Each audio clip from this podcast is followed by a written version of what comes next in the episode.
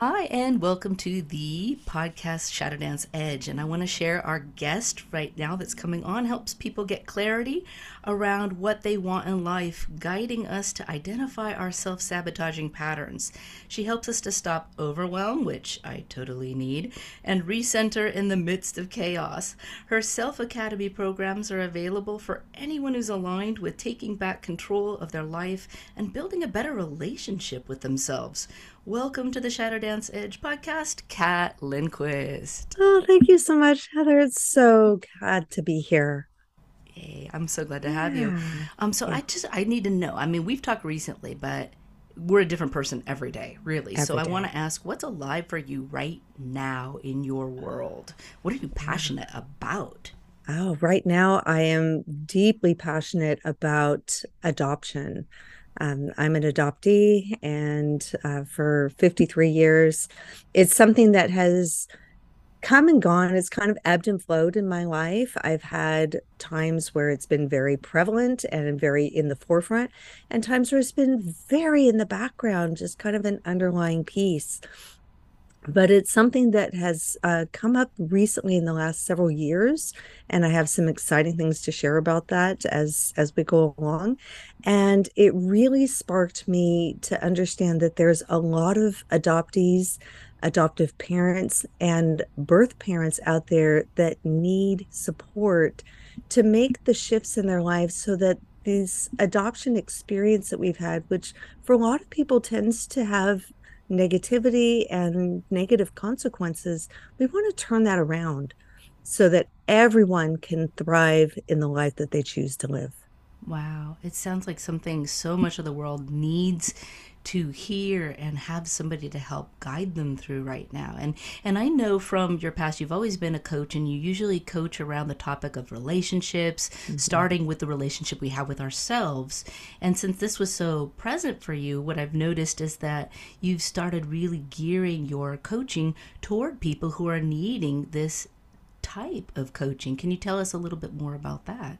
Absolutely when when I started uh, several years ago in my coaching journey, I, I started with a coach who taught me how to do the work that I I now give to others and support others with. And through that experience, I was able to bring up something that I never even knew was a shadow it was it and it was a very very deep shadow and i know we we talked about this several years ago. It was the shadow that said i'm a mistake and i should never have been born. And i had no idea that the shadow was even in me or how it was directing my life or how it was even supporting me in my life until my coach had a process that it was ready to surface and it was ready to show itself. And through that process, it was very, very interesting. A, a, a shadow that I had never even known came up was willing to transform that night and in its transformation that night through through the coaching session that i had with with my my mentor it put me on a pathway where I was able to find my birth family and to actually connect with my birth family after over 50 years. And because of the work that I've done for the last 10 years of my personal development, I was able to approach it in a way that was very open and accepting no matter what their their answer was going to be whether they said, Yes, we'd like to get to know you, we'd like to reestablish a relationship, or if their answer would have been, No, we've let that ship sail and we wish you all the best. Was it initially easy for you to be open to seeking them out, or did you have to go through something to convince yourself that that was going to be okay and everything was going to turn out okay, no matter what the answer was?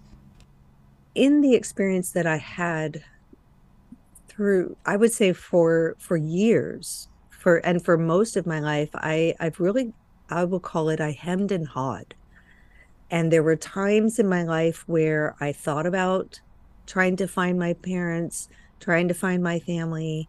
Did I really want to do that? I did some searching here and there over the years, but it really didn't produce anything. And certainly until DNA came around and the internet really got established, that was something that was very difficult to do. So, with this process, it actually was very easy to make the decision. And I knew that I was ready. And I knew that because this particular shadow had transformed and had integrated that I was ready no matter what their answer was going to be. Do you work with only people who find themselves ready? Or do you also work with people who are still looking for the courage and strength to become ready to hear the truth um, inside of that particular situation? Yeah, it's really important for me to work with all levels of people. So, whether someone is just beginning their journey or they're in a phase of, I'm not sure what I really want out of this. I I want something, but I'm not sure what. Um, and and it could be that the journey begins with the way that you approach yourself. And as you said before, I the the biggest and most important relationship that we have is the one that we have with ourselves. As an adopted person, that is one of the biggest questions that most adoptees have is who am I? Because there's such a disconnect and a loss of our genetic family, our biological family, that it feels like we don't know who we are and one of the biggest gifts that i i help people to realize that they have is they are whole and complete as they are. And this is this was something my coach taught me and it was so profound. It was truly one of the most profound things that i have learned through all of this is that whether i know my dna family or not my biological family or not it doesn't take away the fact that I am connected to them. Mm. I cannot belong more or less to my biological family, whether I know them or not. And that was that was a really big thing for me to accept and to integrate. And once I did that, I was I recognized it it doesn't matter what their answer is what I wanted to see was the DNA. And that's that's where I started. So I did a DNA search and I found people in my family tree. And it took some searching after that, but I had so much fun. I had so much fun doing the search. It was such a joy. And I, I every night I was just like, oh, I get to do more searching. Ooh, I get to do more searching. Ooh, let me go down this path and this path and this path and this path. And then literally all of a sudden I went, oh, I think this might be them. I think this might be, oh, oh my gosh, I, I think I found them. Oh, oh, the search is over. Oh, there was this little moment of letdown. It was the weirdest thing. I went, oh, the search is over. And now what? Now what? Dude, and, and and at that point it really was a decision. It was a decision I had found them on paper and I had to make the decision whether I was going to take the next step or not. Mm. And for me, it it I just I did the soul searching. I connected into my superconscious and into my intuitive self. And I said, is this the right step for me to take? And I got a resounding yes. That's amazing. Yeah. I have a question here. What is magnetic mind work? So, magnetic mind work is the methodology that I use in my coaching. It's a very unique methodology that supports people to let go of old beliefs, patterns, habits, experiences so that they can rewire their brain and create a new pathway in life. That sounds amazing. And this works for anybody, not just your anybody your current target market. Correct, correct. Um, I have worked with people on uh, various types of relationships, on business, on finances, on health. Um, it's it really works in all aspects of life, and in fact, we take a holistic approach. So when I work with somebody, even if my target market or my my audience is people who are adopted, I help them see their life in a holistic way. So we touch on things around finances and relationships as well as health because everything is integrated into who you are. And when one piece is affected, they're all affected. Yeah. And when one piece is transformed, they're all transformed. Yeah, it sounds like you help people when they are working on their growth edges, which Absolutely. brings me back to my next question, which nice. is as an entrepreneur, what is your biggest juiciest edge right now that you're mm-hmm. working on like if you had to, if you were going to pick up the phone and call someone tomorrow like what is like that thing that you could so easily procrastinate on or run the other direction but you really should be doing what is that i want to hear what is that? Right now, I am building an audience on TikTok. Oh my gosh. And and that that is yeah. And I've I have set my goal to doing two TikToks a week and I do find there are times where I only get one and it's like why why is why do I feel this is so hard?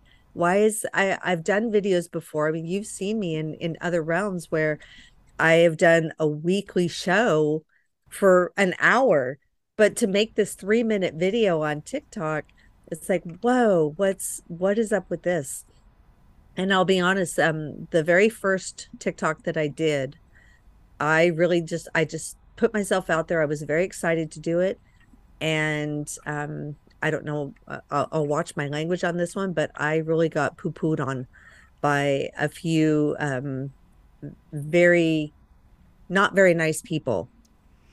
And it really hurt my heart, really hurt my heart that these people would come at me in such a way when they didn't know anything about me. They didn't ask me anything. They didn't inquire about the work that I do or how I do it or why I do it.